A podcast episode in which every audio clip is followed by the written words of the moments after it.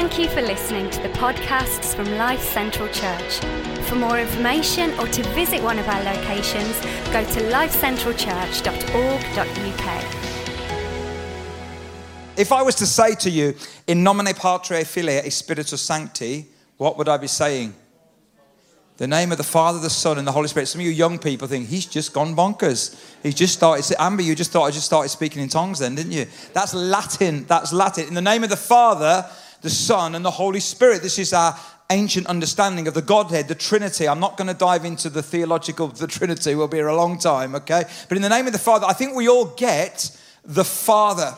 We get that the idea of God as a father is kind of like on the stage, a little bit beyond, a little bit out of reach, but we get what a father is. And then, of course, Jesus is when God the Son comes down to earth. And so we get that because then the Bible says he came, and I'm not comparing myself to Jesus, all right? So just don't think. And he came amongst us and he dwelt amongst us, and we saw him and we recognized him, and he ate with us and he spoke to us and he traveled with us. And so we get the idea of the Father being a little bit out of reach, but then the God the Son being the one that came close, like us. But then Jesus says these words, and you'll have to put them up on the screen because I can't see them otherwise. This Bible verse, thank you. John 16, verse 7 for the message. So let me say it again. This truth, it's better for you that I leave, Jesus says. If I don't leave, the friend won't come. But if I go, I'll send him to you. So I can imagine, okay, that this is Matthew here, all right? and, and Peter, okay, and Mary, and all of these, and they were saying, whoa, whoa, hang on a minute. You're saying, Jesus, it's better for us that you go. Are you joking? No, no, no. It is better for you that I go because if I go, I can come back again. And not just with you guys, but with all of you. And I can be with my church in Ukraine and in Russia and to the ends of the earth. But if I stay here, then I can only be here. So I'm going to come again, but as the Spirit. And that's what I want to talk about tonight. Who is the Holy Spirit and what does he do? Who is the Holy Spirit and what does he do? Because we don't get the chance very often these days to talk about this. And I want to just open it up with us tonight. Um, you see, I think Jesus is saying it's better to live in the era of the Spirit than to live in the era when I was on the earth. That's what Jesus was saying to his disciples. And he also said that all of these things that I do, you're going to do, and you're going to do greater things. Now, that's not more important things, it's just that you're going to do more of them. Because the genius of Jesus is that Jesus, who spent three years with the disciples, that genius became transferable because those disciples then went and did exactly what Jesus did and they went and changed the world. But they only did that because he sent the Holy Spirit. He sent himself in the form of the Holy Spirit.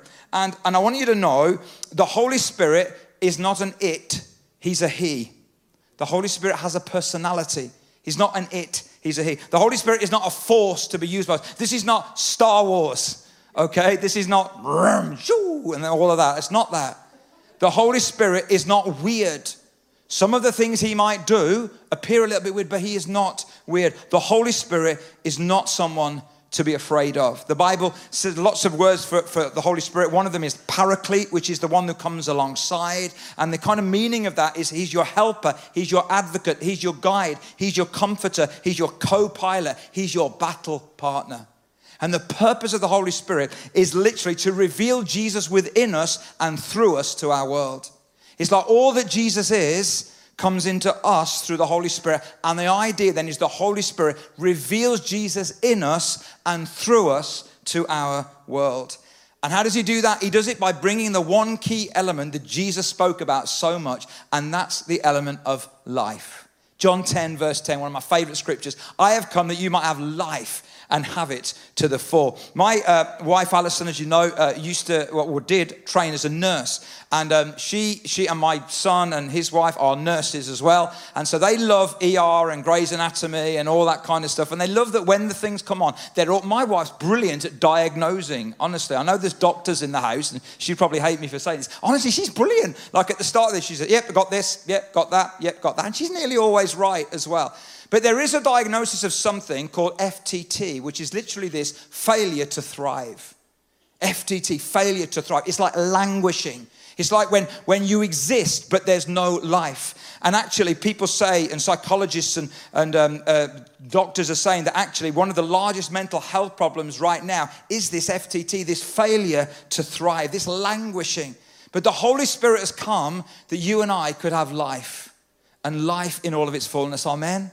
And even when life is tough, and even when it's dark, and even when it's difficult, and even when we've, we're entering from one crisis to the next crisis, Jesus has still come that you and I can have life. And in the Bible, there's some symbols of the Holy Spirit. And I know for some of you, you're newer into Christianity, and so this might be new for you. Some of you, you know this stuff, but maybe you've forgotten it. And I'm praying that the Holy Spirit will use this tonight, just maybe to bring something fresh into your experience. And I want to just go quickly through five symbols of the Holy Spirit, okay? There's more than this, but these are the five key ones. Number one, fire. Fire. And fire brings passion. It's passion that makes life life. It's passion that came on the, the first disciples as they were locked in the upper room, you know, in that kind of lockdown. Do you know what I mean? In their bubble, as it were, using the language that we're all used to but it was the Holy Spirit that came on them that changed them from timid, fearful people to people full of courage. It was the fire that brought passion. I don't know where you are in your spiritual experience right now. I know I've had lots of times when I've been on fire and passionate, and lots of times when I've not been. And maybe people can't tell on the outside, but I know on the inside that there's no passion. You see, some of us are wood who have never been set on fire. One of my heroes is William Booth, who founded the Salvation Army that I was brought up in. And William Booth famously said this He said this, I told the Lord he could have all there is of William Booth. In other words, he put himself as that wood on the fire. He said, Here's something, here's someone that your fire can fall on. Maybe some of us are like that tonight. Maybe some of us are embers. The fire is a flicker and it's fading fast. Maybe some of us have put out the fire ourselves. The Bible says in 1 Thessalonians 5:19, do not put out the Spirit's fire. Because you can, you know. When you pour some stuff on it, you can pour it out. You can put it out. Or maybe some of us have had the fire put out by others. You know, wet blanket people. You know, maybe you've got people in your life and they've just sucked the life out of you and the passion is going to have you. The Holy Spirit is here tonight and He wants to bring passion, fire. But one of the other symbols is water, and water brings refreshing. And um, Jesus is one of the great Jewish feasts, and um, it's really dramatic. I won't go into it, otherwise, we'll be here all night long. But it's really dramatic. And he pours out this big pitcher of water. And at that point, he says this it says this in John 7 On the last and greatest day of the festival, Jesus stood and said in a loud voice, Let anyone who is thirsty come to me and drink. Whoever believes in me, as scripture has said, rivers of living water will flow from within them. By this he meant the Spirit, whom those who believed in him were later to receive. So that's us, guys, that's us. Up to that time, the Spirit had not been given since Jesus had not yet been glorified. Remember, Jesus said, I've got to go so I can send him to you. I can send myself in the form of the Spirit to you. Now, this is incredibly important scripture because passion without refreshing brings weariness. But weariness without passion brings or refreshing, sorry, without passion brings selfishness. Let me say that again, I got that wrong. Passion without refreshing brings weariness. Refreshing without passion brings selfishness.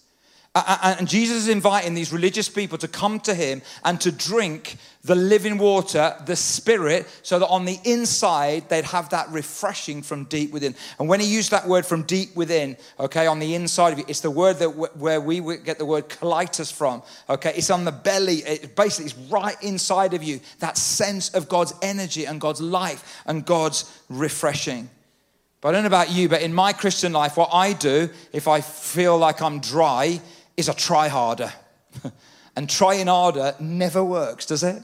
Like it's really important to try, and, and effort's important, but I'm never gonna get that spiritual vitality going by just trying harder. But the other thing that we do is we fake it, don't we? And if you've been around Pentecostal or charismatic churches, you'll know how to fake it. Fake it till you make it, but you don't because you just keep faking it. And so, what we need to do instead is to do what Jesus invited these people to do come to Him and drink. Amen? maybe some of us tonight just need to come to Him and drink. It's been so long since we felt those rivers of living water on the inside of us, right in our belly, that sense of God's presence, God's life, and God's refreshing. You know, anytime you see life flourishing, it's always receiving nourishment from beyond itself. Isn't that true? And when we as Christians are flourishing, it's because we're receiving life beyond ourselves. And for some of you, you know this, but maybe you know this past tense that you've had experiences with the Holy Spirit, you've had experiences with God like this, but maybe it's been so long ago that you're living on the memories rather than on the experience. And I think Jesus is the invitation to come to him and drink is not a one off, it's a daily invitation to come to him and drink. Fire brings passion, water brings refreshing. But the third symbol or a third picture is wind or breath. It's interchangeable, ruach in the Hebrew. And um, it, it's an interchangeable term, wind and breath. And I think this brings life, it brings energy. And I want I two pictures for you. One is a picture of a, of a boat um, with the sails up, you know, like the old sailboat. Kind I love Vikings. I love the, anyone love the Vikings series? Is that just me? That's too violent for this, isn't it? Ignore that. Totally off the script. But when those sails go up and those and the wind catches the sails, just amazing. The other picture is a boat where everyone's rowing hard. They both get to the destination, but the one, they're all shattered, aren't they? And so often, you and I as Christians, we're more like the rowing boat than the sailboat. We've still got to do something in the sailboat. You've still got to put some effort in. You've got to put up your sails, but it's the wind that creates the energy and the life. And maybe some of us need an encounter with the Holy Spirit to bring that wind and that breath again that God speaks about. And in the Old Testament, there's that great picture in Ezekiel 37 where the, the whole valley is full of dry bones and, and, um, and Ezekiel uh, in, engaging with God. And, and the question is, can these bones live? And he says, Well, you know God, you're God. And then he says, Well, you prophesy to them.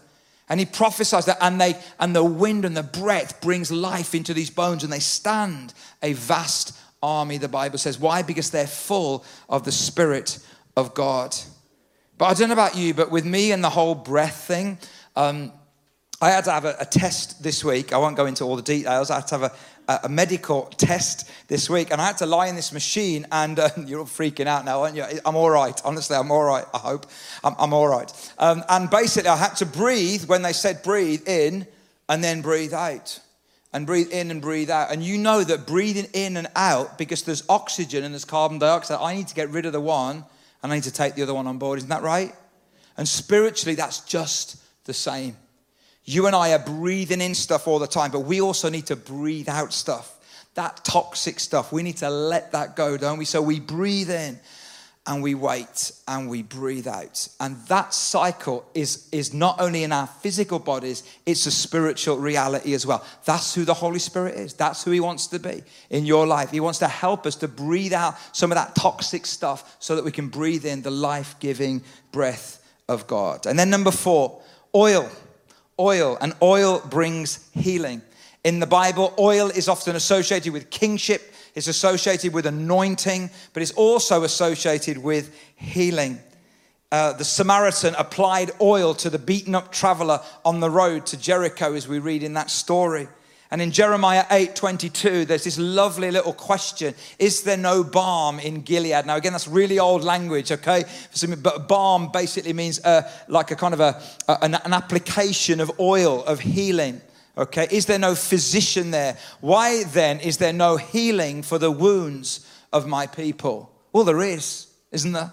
It's the oil of the Holy Spirit that not only comes to bring power and anointing, but also to bring healing and wholeness and wellness. One of my favorite little bits in Psalm 23 is where it says, You anoint my head with oil. And when I was researching this years ago, uh, an, an, an, Israeli um, shepherd would have had a little flask of oil on their belt. And the oil was for a variety of different reasons. One, they would anoint the head of the sheep uh, for lots of reasons. One, because they so were, were, were careful and tender with the sheep that they didn't want the little flies that are around in the Middle East to irritate them in their eyes. So they would anoint their head with oil. Isn't that beautiful? Even the little irritants that get in your face, and you know who they are. Some of you are looking at each other there. Even those little irritants, God's oil can take that away, take the impact of that away. The other reason is that the sheep are quite stupid, a little bit like us as well, okay? And they anoint their heads with oil so that when they bump heads, there's no damage. Their heads just bounce off each other. Don't we need that as well? I love those pictures. But then the third reason why they had that anointing oil is that sometimes the sheep did get hurt and wounded, and then they would come to the shepherd and the oil would bring healing. And when I look at the richness of that, I think, God, you are so amazing. You care about the little irritants that get in my face. You care about us that we bump heads with each other. But if the Holy Spirit is there within us, if we're receiving the Holy Spirit, if we're moving in with the Holy Spirit, even when we clash heads, there's no damage. But then when we do get hurt and we do get damaged and we do get wounded, which we do, the invitation is to come to Him, come to Jesus. Let Him pour His Holy Spirit upon us. And then finally, wine. No amen there. A couple of you wanted to do it. I heard it. I could sense it. Wine brings joy. This is a picture of the Holy Spirit. You know, this is so, so important. It's no coincidence that the first recorded miracle of Jesus is turning water into wine. And it was at a party, and I love that. And, and if you're newer to us as a church, we love that whole dynamic of who Jesus is. You know, so many Christians make it so formal, and I understand the formality. I'm not criticizing that. But when you look at Jesus, his first miracle was at a party, and his first miracle was turning water into wine. And when you see Jesus with the kids that wanted to be around him, and you see the joy and all of that in his life, that's the Jesus, I think, of the New Testament. And it's so, so important. But it's also when, when John, when the Apostle John writes about miracles, and we're about to start on Sunday a whole series that we've, we've not done a series like this for years. And we're calling it When Pigs Fly, okay? And we're looking at miracles. And we're looking at the miracles of Jesus. We're going to look at healing, deliverance, protection, and provision. It's going to be so good. Try and create, raise our expectancy as we move towards Easter. But you know, when John writes about miracles, he uses a different word that other people use. He talks about them as signs. They're signs beyond themselves. So there's something in themselves, but they're beyond themselves. So when Jesus turns water into wine, it's not just, whoa, that's really cool. You're like Derren Brown. It's nothing like that. It's actually that it's a sign about something else. And Jesus is saying right from the get go, right at the start of his ministry, the wine I give is better than anything you've ever tasted. And I love that. You see, regular wine gives some joy but it runs out. The rabbis used to have a phrase without wine, there is no joy. Some of you have that phrase and you need help. Okay, but me just just putting it out there, just putting it out there. Okay, without wine there is no joy, is what the rabbis used to say. Jesus is saying regular wine gives some joy, but it runs out. Mine doesn't. Love that. Regular wine is never as good a vintage as mine. It promises, but it won't deliver. Regular wine is always old, mine is always new, but it's still better than anything you can taste. And then regular wine controls you to become a creature, okay? My wine empowers you to become who you were always created to be. Which is why Paul says in Ephesians 5 don't get drunk on wine because it controls you and leads to all kinds of stuff. Instead, be filled with the Spirit. It's the same thing. It controls you and you become a creature. My wine will control you and you will become who you were created to be.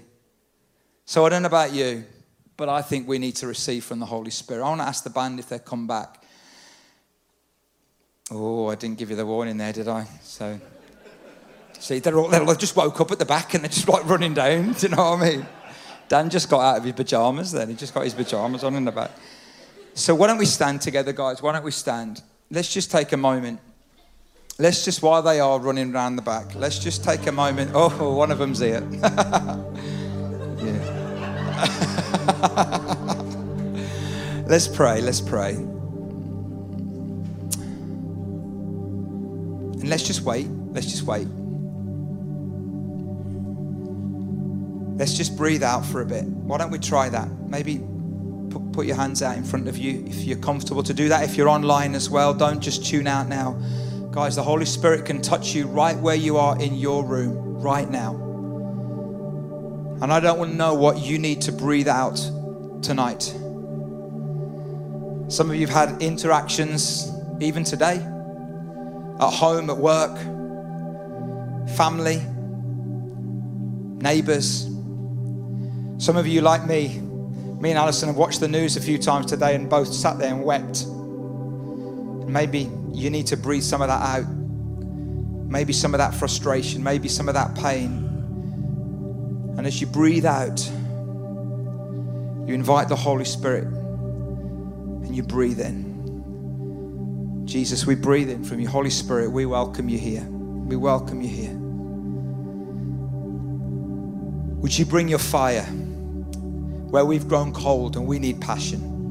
Would you bring your water where we're dry and thirsty and we need refreshing? Would you bring your wind, your breath where it's all been hard work and effort and we haven't felt your energy for so long? Lord, would you bring your oil?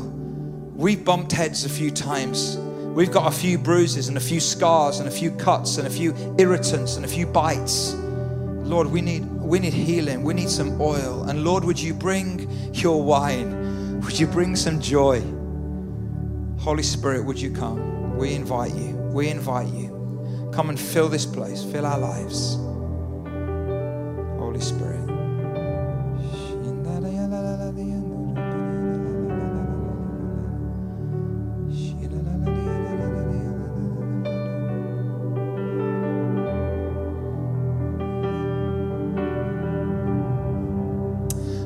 Some of us here tonight, and right now, as we're praying, you're, you're thinking and you're thinking back to times when you encountered God. And it's almost like there's also a little bit of regret and remorse. It's almost like, oh, you haven't experienced God like that for so long. And I just believe God wants to say, Blessed are those who hunger and thirst now, for they should be filled. They should be filled. Hunger and thirst now.